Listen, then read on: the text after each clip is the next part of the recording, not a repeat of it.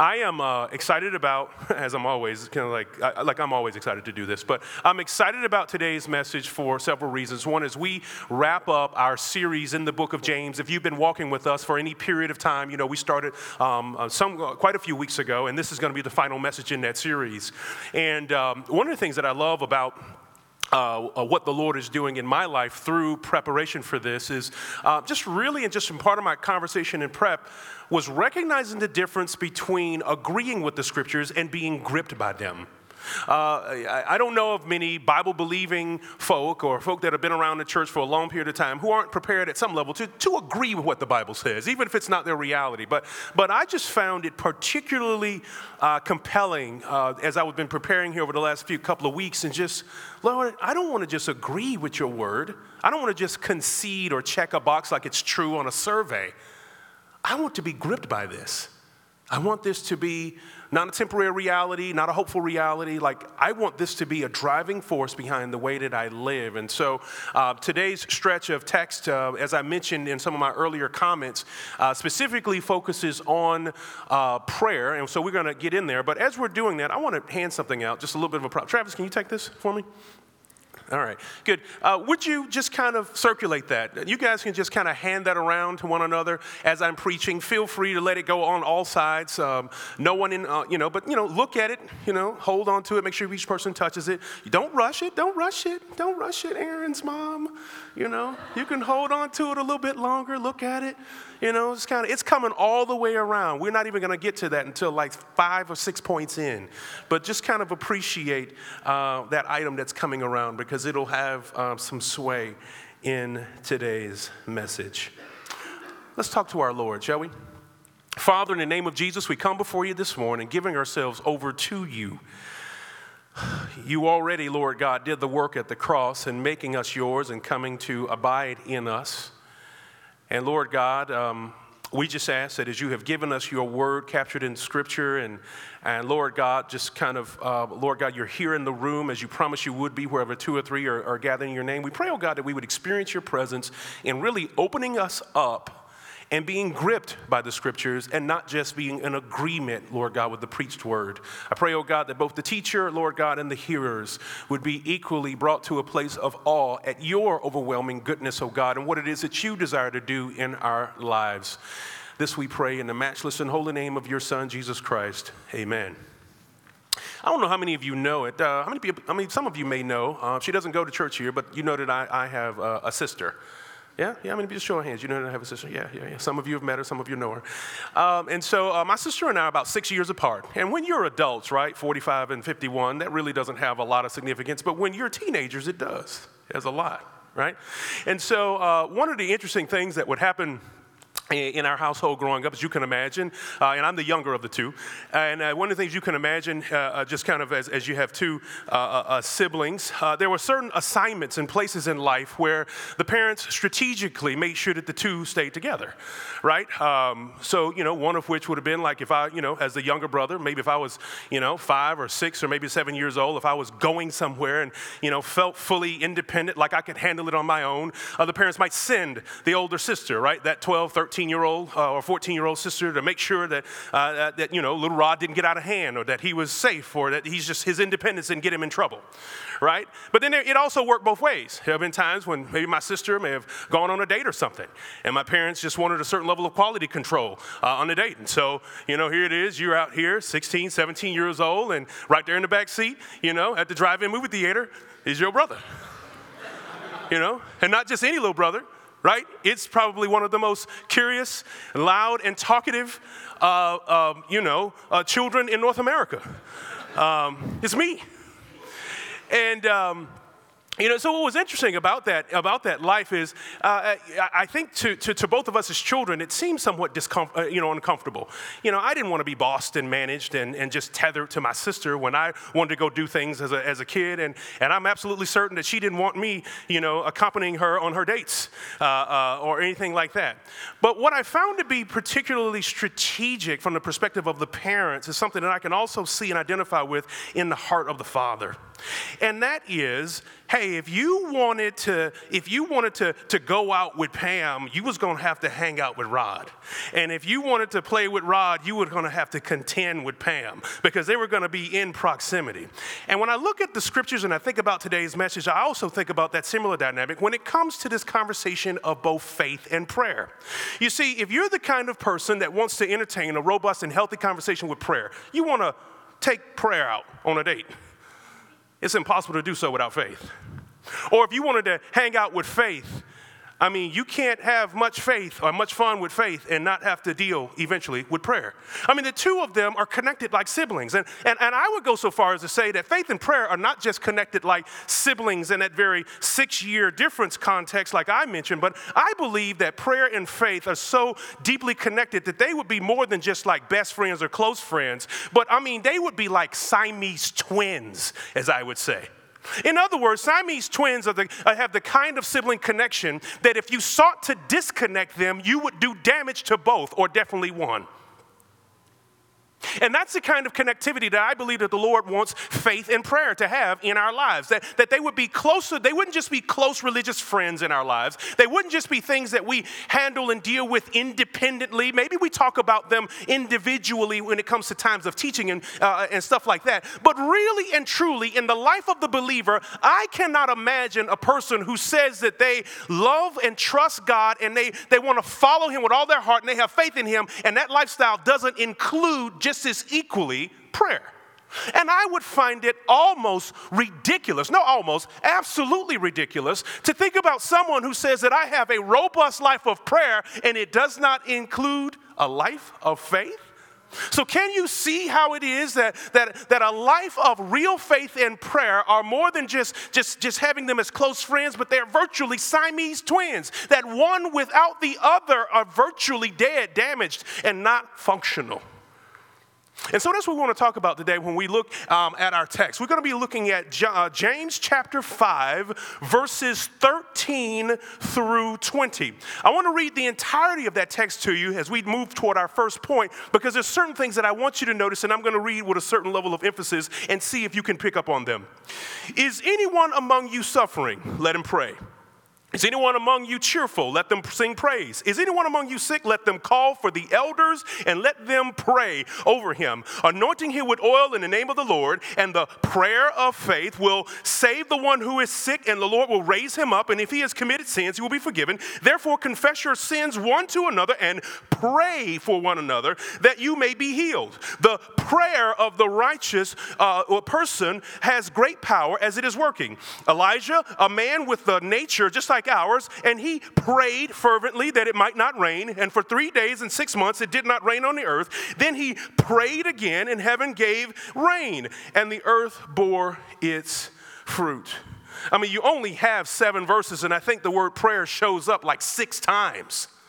Like, it is just impossible to get away from, from prayer in James's conversation here. And, and one of the things that I that I immediately noticed as I talked about moving from agreement to being gripped by the text is I immediately begin to notice that real faith has a reflex of prayer. That if I have real faith, that real faith has a reflex of prayer. Now, do we know what a reflex is? Do we know what a reflex is? Right? So you've got reflexes that come in two major categories. You've got voluntary and you've got involuntary. Now, an example of a voluntary reflex would be if you and I were to stand up here in the front of the uh, uh, sanctuary and play catch. And you threw the ball to me and my eye recognizes that it's coming and it sends a signal to my brain that says, you better raise your hands and get that before it hits you in the face. That's a voluntary reflex. Right? That's a voluntary reflex, that there's a communication and a conversation going on in the brain that we need to take action based on what's happening. Well, not only that, but there are also involuntary reflexes, and one of the coolest of which are the involuntary reflexes that completely bypass the brain. If you didn't know this, if you put your hand on a hot stove, there's a signal, there's a nerve impulse that goes over the, the neural highways, goes to the spine, and immediately pulls something back that says, get your hand off of that, without the brain having to formalize thought.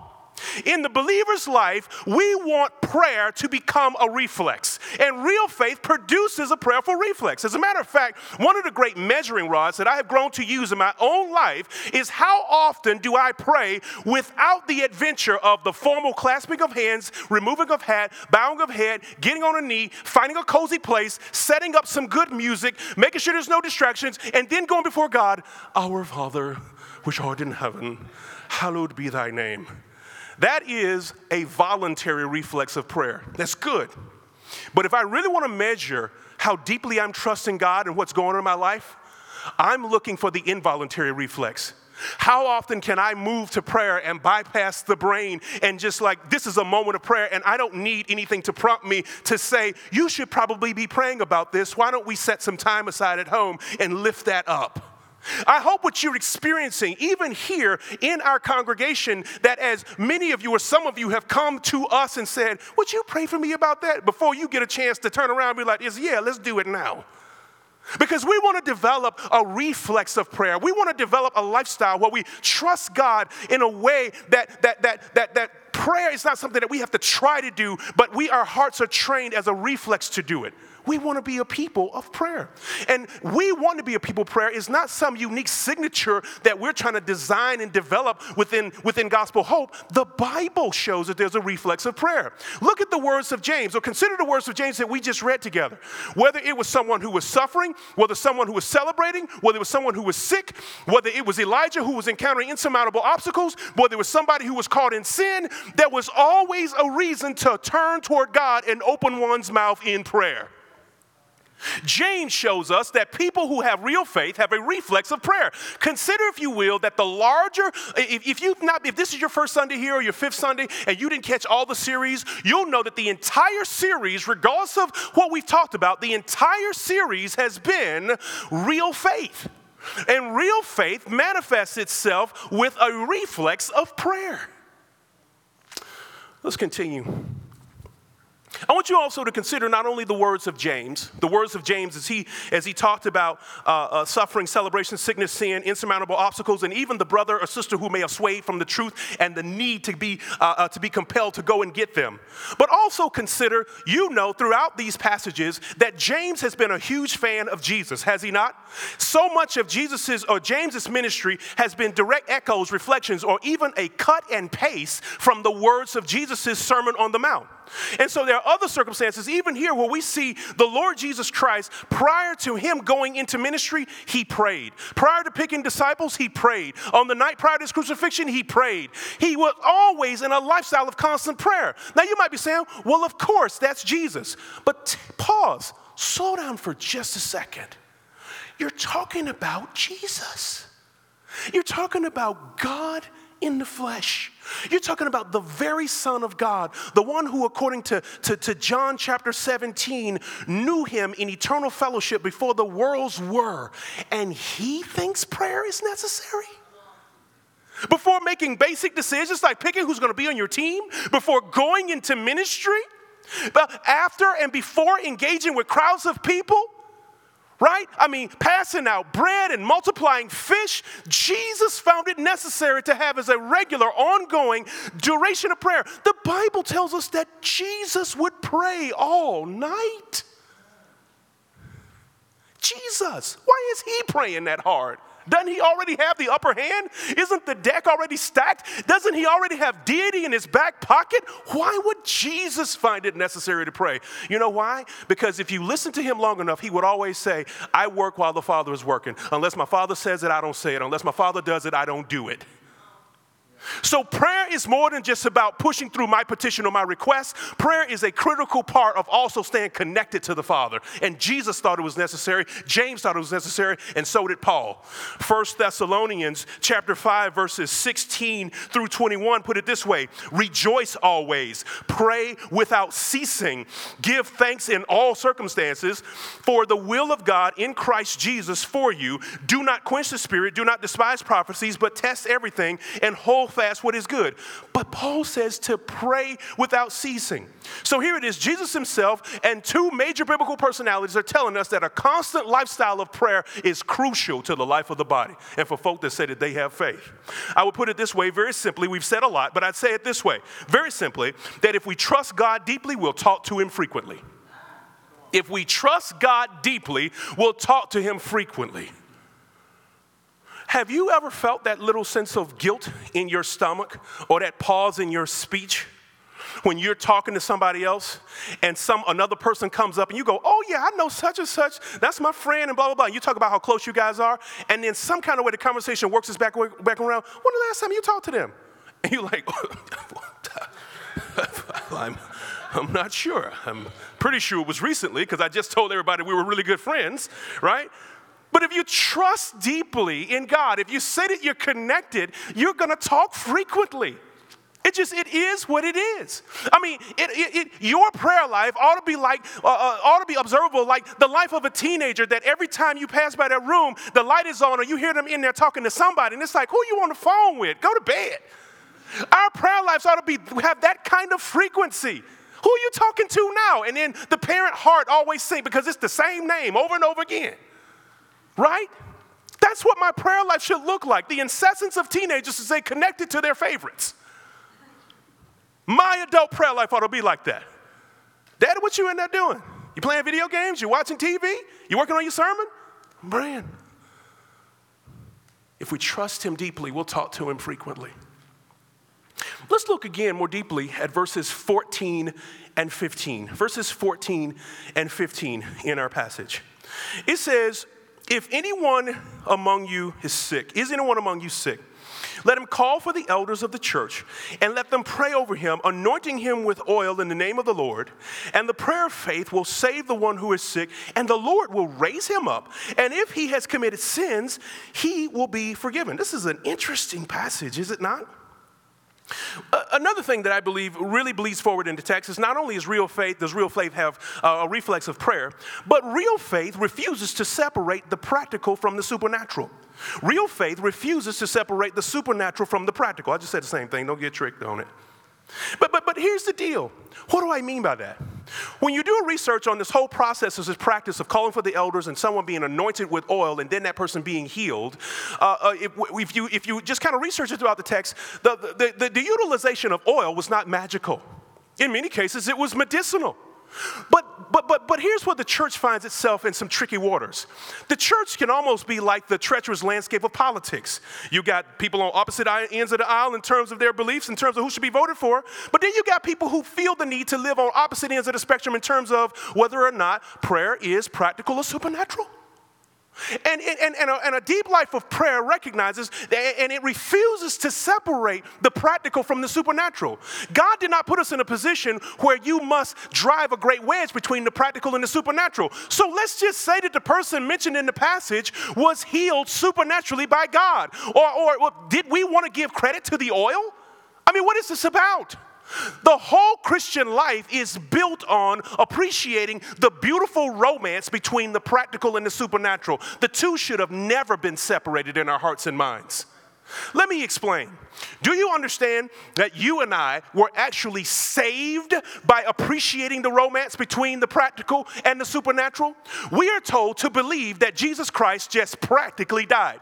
In a very, in a very, in a very just, just he died. He died a real death. Not a, not a, not a, not a, not some kind of ghost-like death, as a Jehovah's Witness would say, but he died. His heart stopped beating. He died. Flatline. Jesus practically died. And the Bible says, believe that. But then the Bible says that if your heart will G- believe that Jesus died in a very practical way, but that he was supernaturally raised, if you'll trust that fact, you'll be saved. The Bible goes further. It says that if, if you're saved in a very supernatural way, understand this, that the Holy Spirit supernaturally comes, lives in your heart, and makes his home. The Holy Ghost comes and lives inside of me. That's a very supernatural work. But then the Bible says, on the premise of that supernatural residency of the Holy Spirit, that you ought to practically live holy. Live holy. You are not your own. Guess what? Your body is God's house. That's a supernatural reality that demands a practical working out. But then the Bible goes further. It says that if you really are his, then you'll do his work, which means you and I will go out and in very practical ways, we will articulate the gospel, right? No one has ever been argued into the kingdom. No one has ever gotten saved because one of us has won the argument of person, or, or, or, or, or we, we can't lawyer or attorney someone into the kingdom. We have practically shared the basic words of the gospel, and what happens? God takes the practical words and on his agenda and on his timing, supernaturally oversees that conversation and takes those words, and he begins to produce faith and conviction and con- regeneration and conformity of heart. God does the work. We just practically share the gospel, but he supernaturally comes in and does work. Our whole life is predicated on an appreciation of how the supernatural and the practical work together. And for any one of us that tries to separate them, regardless of your theological background, we are doing ourselves a great disservice. Where's the pen that I sent around? Where's the pen? Yeah, it made it all the way around. If you had a chance to look at that, how many people have seen um, uh, Latandra? You know my second, my other daughter. Yeah, Doria knows. That's my, that's my other, but I have another daughter. It's my pickup. The Tundra, the Toyota Tundra. Uh, every once in a while you see it. It's, you know, four-inch lift. It's got the big tires. Um, it's, it's uh, did we drive it today? We didn't drive it. It's, she said it got home. She just out, outpatient surgery. Uh, she just got a new starter. Um, but nevertheless, um, you know, Latandra uh, plays no games. Um, and she can pull a lot of stuff. We got a trailer in the backyard. But but but the but but here's the deal. In order for her to pull stuff, you need that. We got a trailer hitch and all that kind of stuff, but there is this one point where all of Latandra's horsepower and anything that I want to pull, two thousand pounds, three thousand pounds, four thousand pounds, whatever it is, all of that has to come together. And once they connect, there's something called a linchpin that has to go in that trailer hitch with the two of them. And if that pin comes out, all of her horsepower is wasted and none of the stuff that I need to pull. But what I'm saying is prayer is the linchpin of the faith. And if we are not regularly relying on that pin, if we're not doing that, all the horsepower of God and the supernatural horsepower, and we're just left with the weight. I mean, if you if you ever see me trying to pull and push this trailer out of the backyard, it is crazy. But hey, I'm moving it, but I'm moving it in my own strength. But if I want to be connected to where the power is, I have to use that pen. And so in the believer's life, we ought to know that, again, prayer is the linchpin between the practical and the supernatural. Let's continue looking at our text. Verses fifteen and sixteen have something else to share. It says, and the prayer of faith will save the one who is sick, and the Lord will raise him up. And if he has committed sins, he will be forgiven. Therefore, confess your sins one to another and pray for one another that you may be healed. The prayer of the righteous person has great power as it is working. Here's what I believe that James would have us to know, and the Holy Spirit through him in particular, and more importantly, is that real faith recognizes the role of prayer in both confession and community. That's a mouthful. Let's say it slower. Real faith recognizes the role of prayer in confession and in community. I told you that James was a huge fan of Jesus. And there are many moments that James references that are really just him looking back at something that he witnessed, heard, or experienced while with the Lord Jesus Christ. This story of someone, this unique, this unique collision of confession and healing and prayer and the forgiveness of sins. We ourselves do not forgive sins. We know that obviously this is the work of the Lord, right? We can forgive one another horizontally, but we can't expunge anyone's sins. It's only Jesus.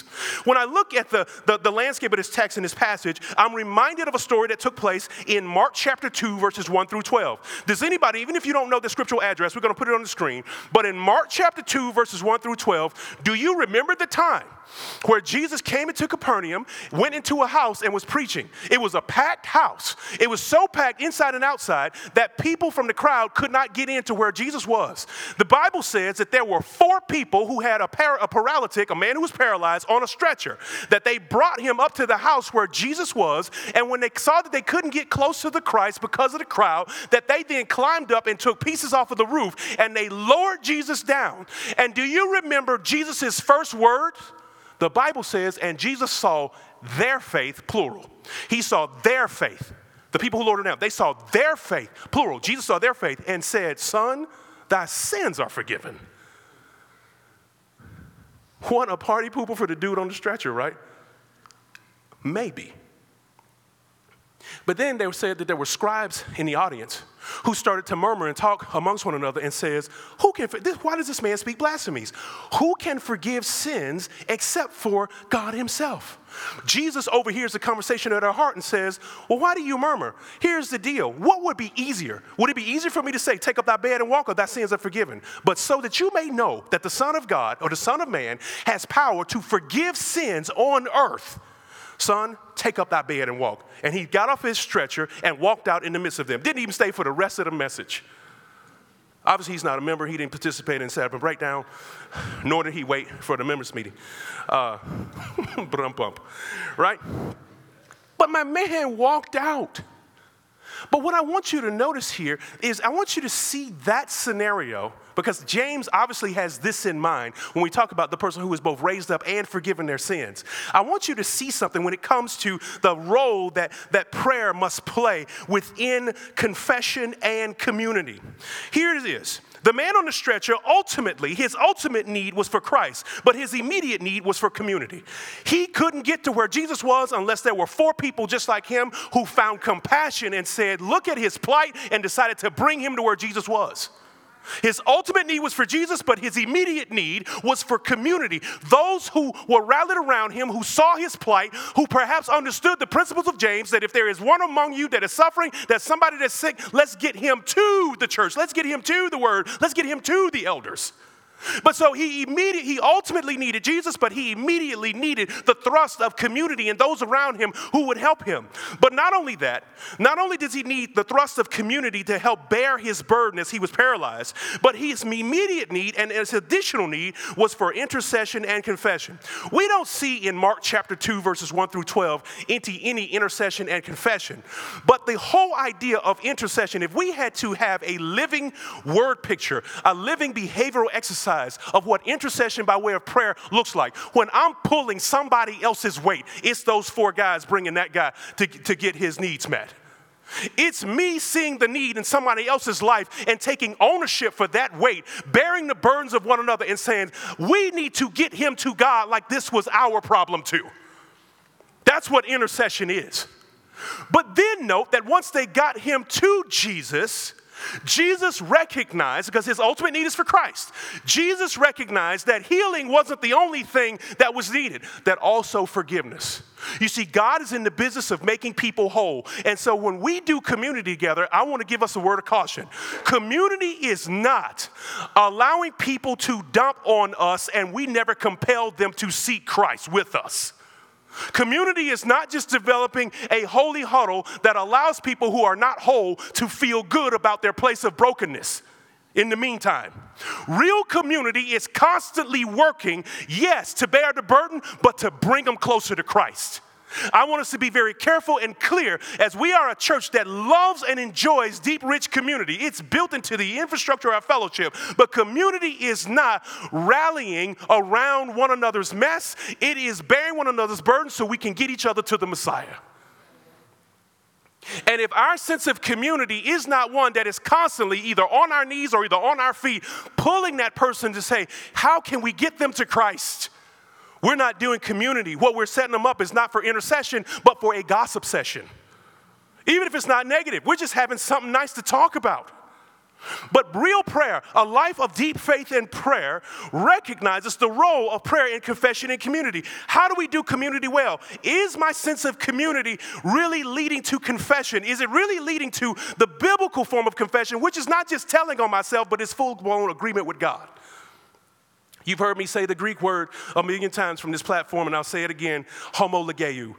Logo to say, homo to say the same thing. Confession, that's how I get saved. I say the same thing about Jesus that the Father says. Confession isn't just telling on myself. It is admitting of what my sin is and how it is standing in the way of being whole. That's what confession is. It isn't just criminal confession like we see in a very horizontal way, but real confession is admitting how this is a departure from God's will for my life. And when we'll get on the same page with God, then God will come in and move powerfully in that situation. So, prayer, real faith, recognizes the role of prayer in confession and community. But here's something else I want us to note. that through prayer, we can carry the burdens of one another for what we do know, and we trust God to handle the parts that we don't know. I'm not asking us to stop caring for our brothers and sisters who might have real needs and difficulties in their life and say, well, I ain't gonna carry this until you tell me your sin. What's going on underneath the surface?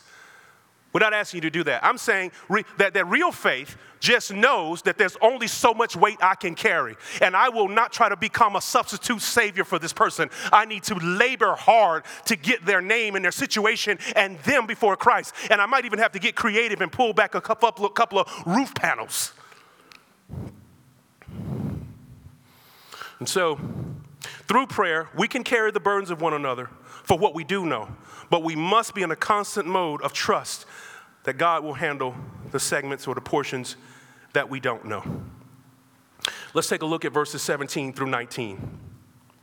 It says, Elijah was a man with a nature like ours, and he prayed fervently that it might not rain for three years and six months, and it did not rain on the earth. And he prayed again, and heaven gave rain, and the earth bore its fruit. My brothers, if anyone among you wanders from the truth, and someone brings him back, let him know that whoever brings back a sinner from his wandering will save his soul from death and will cover a multitude of sins. If you know anything about the story of Elijah, here's what I want you to know, and I'll unpack it for you in just a moment. But real faith allows regular people to pray really effective prayers.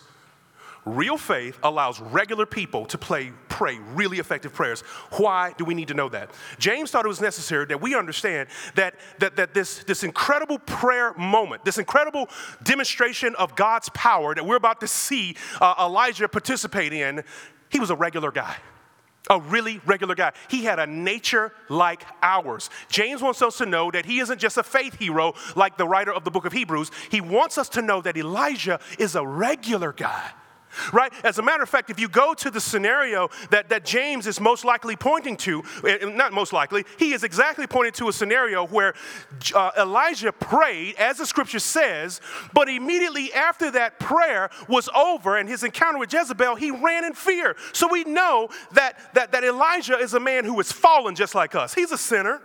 But he's also a person who is fearful at times, just like us. We also know that Elijah felt inadequate at times, just like us. And so your personal feelings about yourself has no effect on prayer because it's not you who's doing the work. Regular, everyday people can have really effective prayer lives, not because you got some spiritual turbo boost, because you got all these great gifts, but because uh, you are trusting in the one who really does have the power. What makes prayer effective is my desiring, excuse me, is that when my desires become reflective of God's ultimate objective. I'm going to say that again. It's not going to be on the screen. What makes prayer really effective is when my heart's desires become fully reflective of God's ultimate objective. Let me say that in a less fancy way. Jesus said, Our Father who art in heaven, hallowed be thy name. Your kingdom come, your will be done on earth as it is in heaven. Follow the bouncing ball, right? The idea of prayer, the way Jesus taught it, is that what is happening on earth would be fully reflective of what has already been said in heaven. That is the, that is the laser sharp prayer life coming from right from Matthew chapter six. Right? If you want to pray a real prayer, it isn't just repeating Matthew six, but it's understanding the essence of Matthew chapter six. Lord, my job as a person who prays deeply, who trusts you deeply, and prays frequently, my job is not to try to be some kind of ecclesiastical magician where my faith is on showcase and people see things happening per my hands, but is how do I become a conduit where the things that you've already said in heaven become manifest on earth? How do we know that? Do you know? Do you remember what Elijah did? What Elijah did, per this, the, the, Elijah's life, one, one of the, the, the high moments in his life was that when he went toe-to-toe with the prophets of Baal, and through him, God showed himself to be king, himself to be creator, himself to be ruler, as he, as he took, as he swallowed up this sacrifice and offering that Elijah made before him, and the other God, the other prophets prayed out to Baal, and then their God didn't do anything. God is always about the business of establishing a flag in the ground that says, this is mine, these are mine, and Jesus is my king. And when we pray prayers that look to make Jesus the prime celebrity, God is interested in the conversation.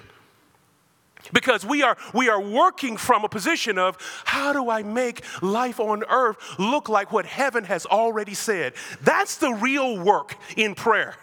Is not trying to negotiate with God to get him to bring about the design and the desire that we've asked for, but it's, Lord, constantly work on what's happening in me so that I want what you want, and so that we see you as king and we see your kingdom advance in the earth.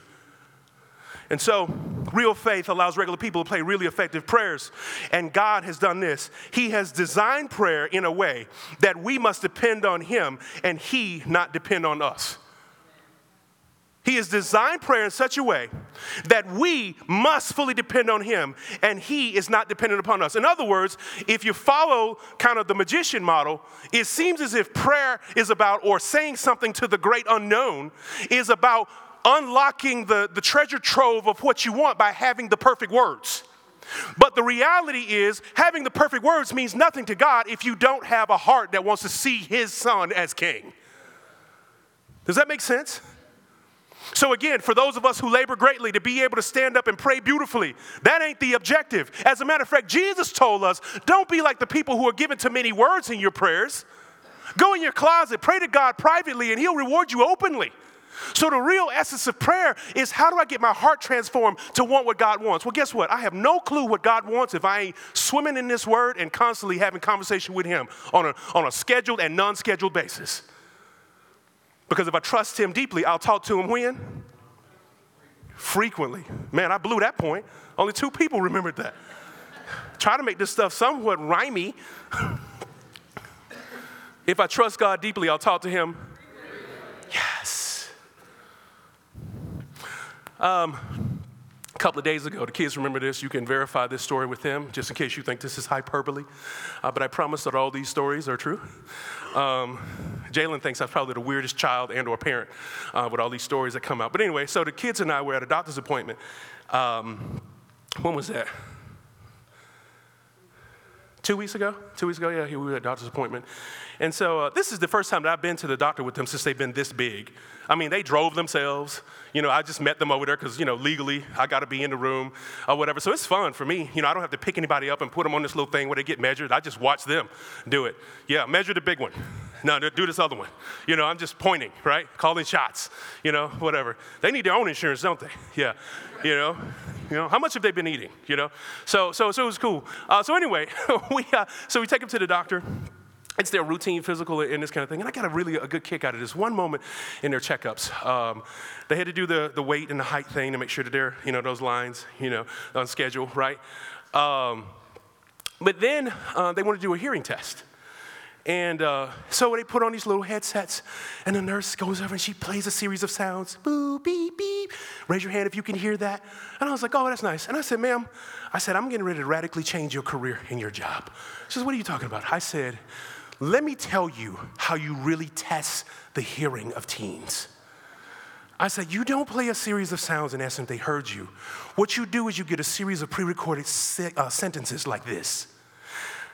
Where's the twenty dollar bill that I gave you last week? And then you can have the two, and then you can have twofold verification. Did you hear that? Yes, and then what is the answer? That's how you test hearing.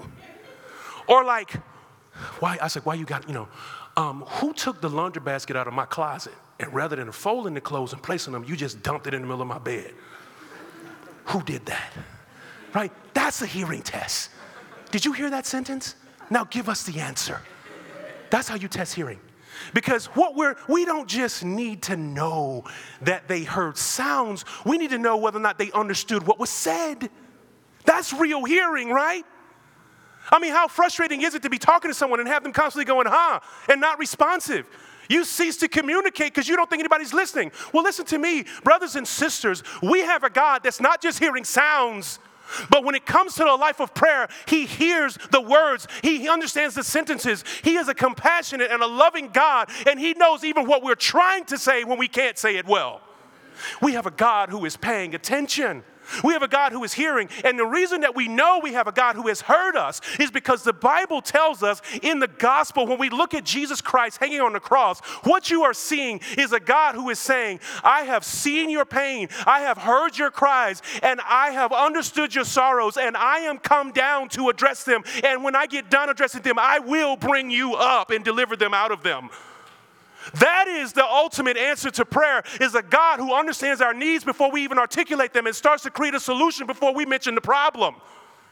That's the kind of God I want to pray to. And so for the person here today who might not know the Lord Jesus Christ, you know, I understand that faith and prayer are regular conversation pieces in secular culture. Everybody is praying. But what could be more frustrating than just to be praying and it be like throwing coins in a famous fountain? It felt good, it looked good, it was picture worthy, but it meant nothing because no one's on the other end. I need to know that there is a God who is paying attention and not just hearing sounds. What about you?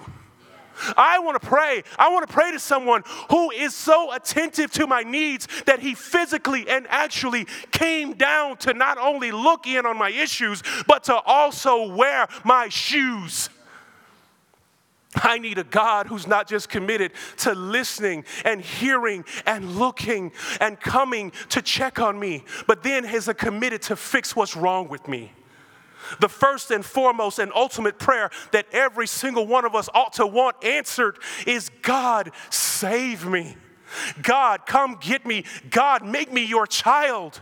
I want to have a relationship with you that qualifies me to talk to you, and you're not giving me the stiff arm. You're not just hearing sounds in heaven, but you're hearing my sentences, and you understand my need. The first and foremost and most ultimate and awesome prayer that we should ever want to pray is a prayer that the Lord would come and to save us.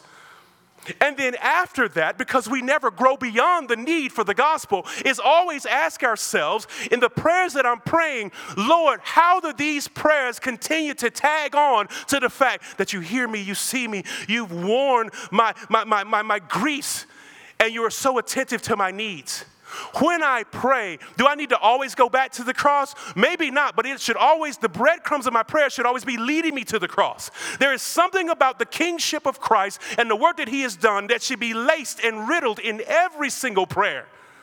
Because that's what God is doing. He is constantly emphasizing the kingship of his son, and that's why he wants to answer prayer. The answered prayers and the miracles and these impossible things that happen in the scripture, they either went before the Lord Jesus, and the miracles were never the point. They were just the exclamation point on the messages that he preached, so that people would step back and say, who is the Son of Man? Who is this Christ?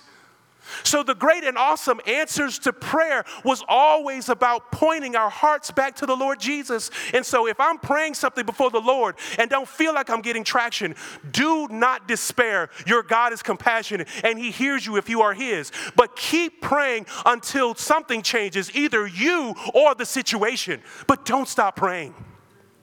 Because you know that the Lord is just trying to use you in every prayer.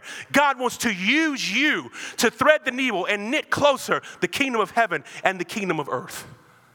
That is his goal. That is his agenda. How do I make the two look identical per this situation?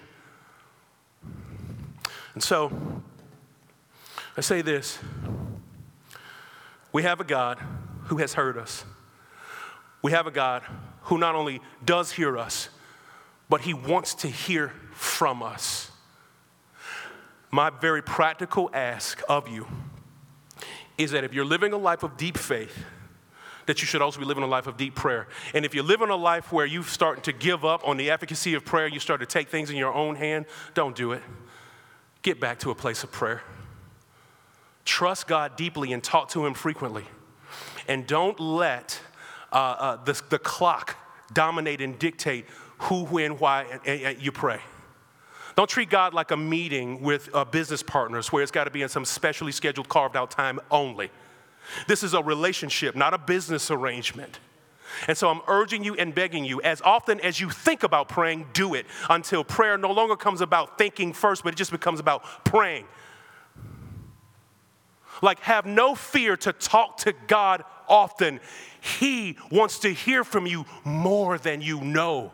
As a matter of fact, he wants to hear from you so much that he has committed to coming back to get you per his return so that your conversations are constant, uninterrupted, and without distance. That is the end game of God, is to get you with him so the conversations are without breach and without interruption. So why not participate in that same goal and grand scheme of God while you're here on earth? If you trust him deeply, talk to him frequently. Let's pray. Father, in the name of Jesus, we come before you again, begging and asking that you would make, Lord God, if it's not our If it's not our reality, that it would become our request, that our hearts, Lord God, would be fully towards you. We ask that you would take the material from today's message, mere words on a page, but Lord God, infused with life that your Spirit gives, and you would catch us where we are. And you would cause us to become a people of constant prayer and a church that has a culture of constant communication and prayer. This we pray in the matchless and holy name of your Son, Jesus Christ. Amen.